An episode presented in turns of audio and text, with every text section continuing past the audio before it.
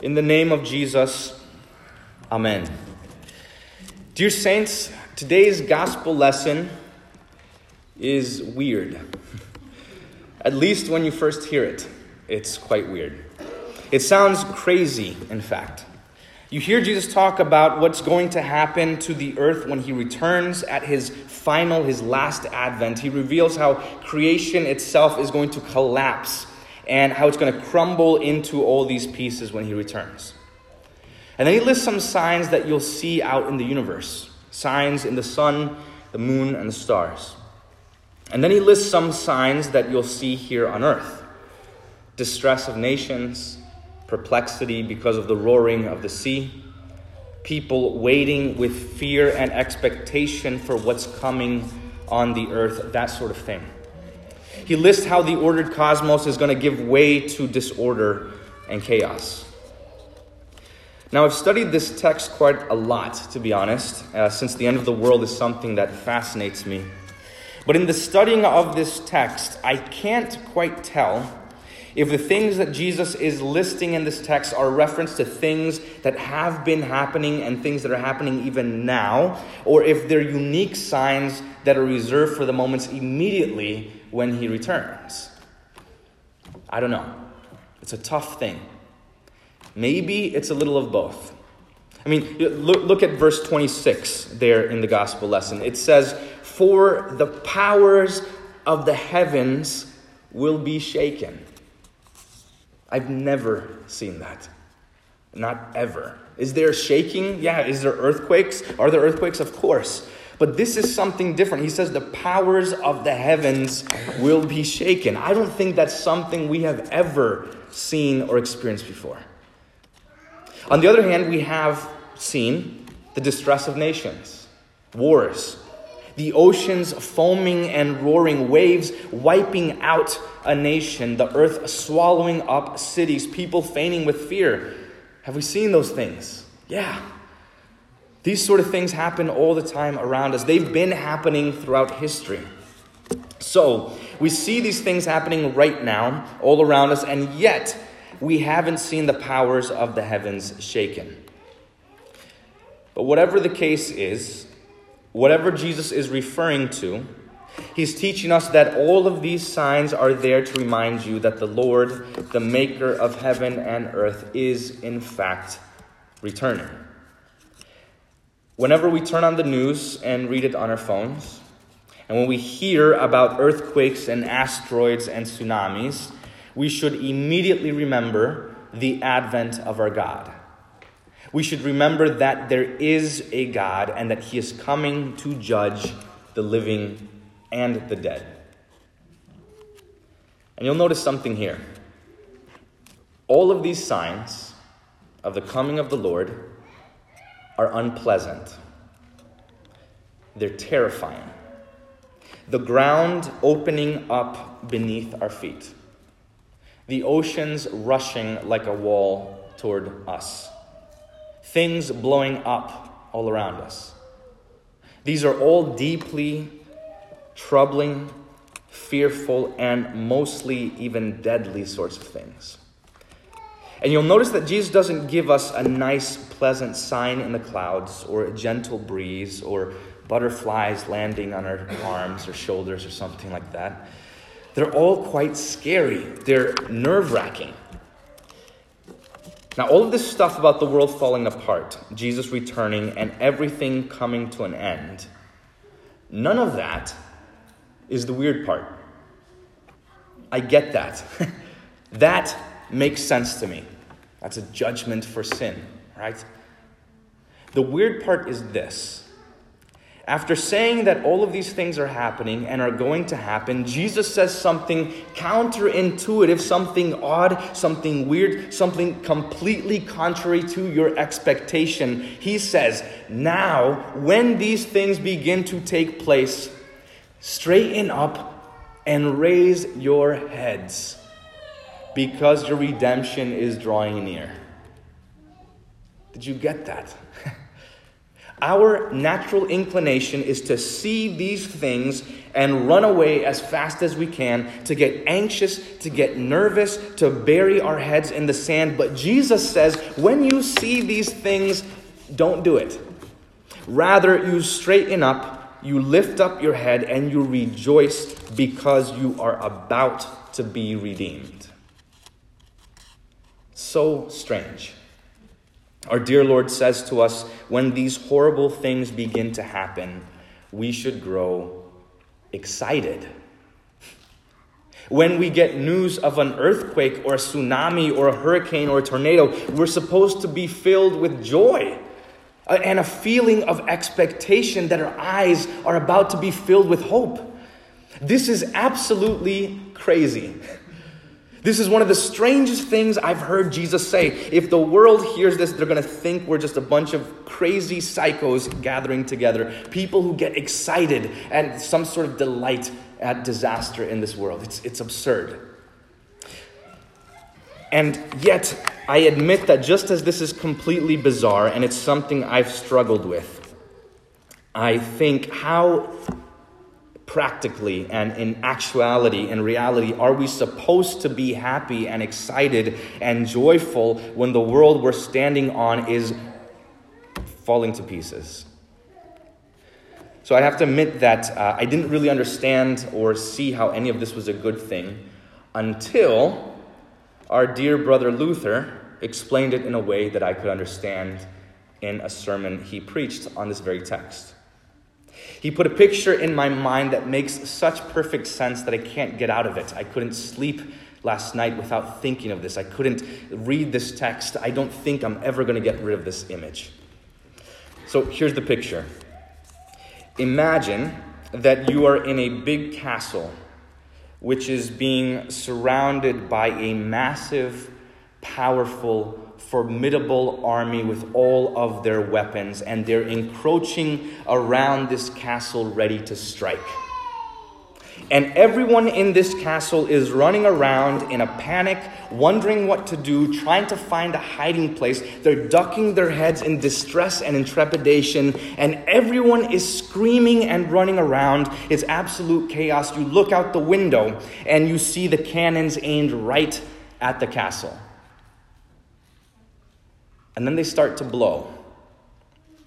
And these cannonballs start to smash against the walls of the castle, and the whole thing begins to shake down to its foundations. And when that starts happening, people are even more panicked. They're screaming and running around, shouting out, What are we going to do? And then, of course, you are in that castle with them. You see all of this happening, and you too would be afraid unless unless you were in the castle's dungeon as a prisoner.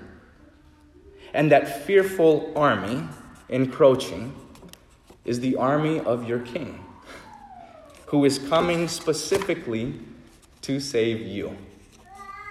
As you look out that window, you see that it is your king who is coming with all of his army to tear down those walls, to break you out of the prison, to cut off your chains, and to bring you back home. So now, now everything has changed. And now, every time a cannon crashes against the walls of the castle, every time you see the foundations shake and the walls crack, the chains rattle, the dust rains down from you on the ceiling, you're going to say to yourself, Oh, that was a bad one. But at the same time, you're going to be filled with hope and joy and anticipation. With every crash and creak that you hear, you look up to walls of the, ju- the dungeon, which are dark and black, waiting for the moment that they crack open, so that the light of the sun pours in through every gap in the walls, every split in the rocks. You wait for the moment those dungeon walls crumble to pieces so you can see the light of day again, and you see your king's face who has moved an entire army, his entire kingdom, to come and save you from the prison, to free you forever, to bring you home. That, dear saints, is what the Lord Jesus Christ is teaching us today. And this is how we should anticipate his coming and the end of the world. We are prisoners, captive in the kingdom of the devil, the prince of this world. But our King, the Lord, is coming to save us. He is coming to break that kingdom open, to tear apart this veil of tears, to put an end to the wickedness and the cruelty of sin and guilt and death and the devil forever. Our King is coming to free us from this kingdom for his kingdom, that this kingdom is falling apart to take us back to his, which will endure forever. When the economy hits rock bottom, when nations declare war on one another, when terrorists run around unhinged, when homes and countries are destroyed, when all of these disasters begin to happen around us, people faint with fear at what's going on. Don't you put your head down. And don't you grow weary or faint. You just lift up your head and remember that your redemption, your freedom, your joy, your peace, your bliss, your end to every trouble, your God Himself is drawing near and He will save you. Just as the trees bloom in their season, so too when you see these things taking place, you know that the season of eternal life is near. Jesus says, Heaven and earth will pass away, but my words will not pass away. So, what do you do in the meantime while all of this is going on around you before he returns? Listen to what he says, starting in verse 34. He says, Watch yourselves, lest your hearts be weighed down with dissipation and drunkenness and the cares of this life, and that day come upon you suddenly like a trap. For it will come upon all who dwell on the face of the whole earth. But stay awake at all times, praying that you may have strength to escape all these things that are about to take place and to stand before the Son of Man. So, why is Jesus saying this? How does this go together with what we heard before? Well, think about it. The absolute worst thing that could happen to you is that when Jesus the King returns to save you, he finds you not as a prisoner of this world and the devil, but a citizen of it. The worst thing would be that when Christ is tearing down the kingdom of this world, he finds you not rejoicing at his arrival, but in misery and anguish and fear and unbelief, self indulging in that kingdom, incoherent, and drowning yourself in whatever addiction and the cares of this life. If this is the case, then you won't delight when your Lord shows his face. That's why Jesus wants to wake you up with these words here today. Since you know that this earth and everything in it is passing away, don't you cling to anything in this world more than you do the Word of God. Don't you cling to your bed or your rest and sleep, your leisure, your entertainment, your job, your possessions, your money, or anything else more than you do the Word of God. If you feel yourself clinging to anything, repent and put God's Word first and then fast from it. Cut yourself off from it, give it up, learn to live without it, even if you have to force yourself to, because whether you like it or not, one day you will have to. It will pass away, so make sure you don't pass away with it. So give it up before it's pried out of your hands. Naked you came into this world, naked you will leave. Furthermore, don't cling to your pride and your ego, your reputation, or your sin, or yourself more than God's word. Let God's word be right and you be wrong. Now is not the time to be stubborn and hard hearted. You have nothing to prove. You are a poor, miserable sinner, as you confessed in this service, stuck in this world ruled by the devil. The best way to pledge your allegiance to God and his kingdom is to confess that you are not part of this kingdom, that you are indeed a sinner, and that you want to be freed by his forgiveness. So stop clinging to your sin, whatever it is. Admit it and confess it. Say what you did is wrong, that it was sinful, filthy, dirty, wicked, that you're ashamed of it. And then, in place of holding on to yourself, hold on to Jesus. And finally, pray.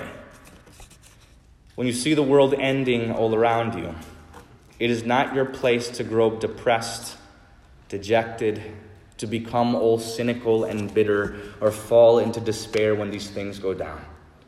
And it's not given to you to lose your hope or faith or joy because of these things. All of the destruction is supposed to happen. It's required to happen when your dear Lord comes to retrieve you, when he comes to redeem you and break you free. Instead of falling into despair and being anxious over the end, pray. Look out through the window of this prison and pray that your dear Lord comes soon. You have nothing to fear, Zion because as things get worse, Christ comes closer and closer. Your redemption draws near. Because the God who is coming to judge you is the same God who bled unto death for you.